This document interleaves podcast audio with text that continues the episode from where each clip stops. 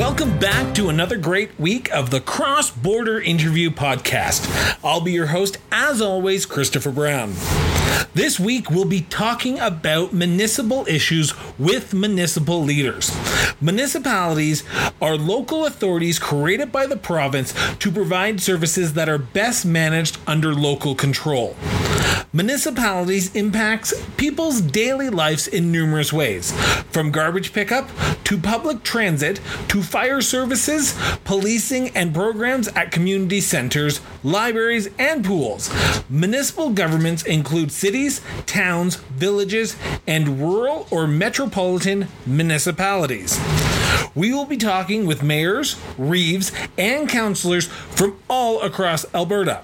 So sit back, relax, and enjoy Cross Border Interviews Municipal Week.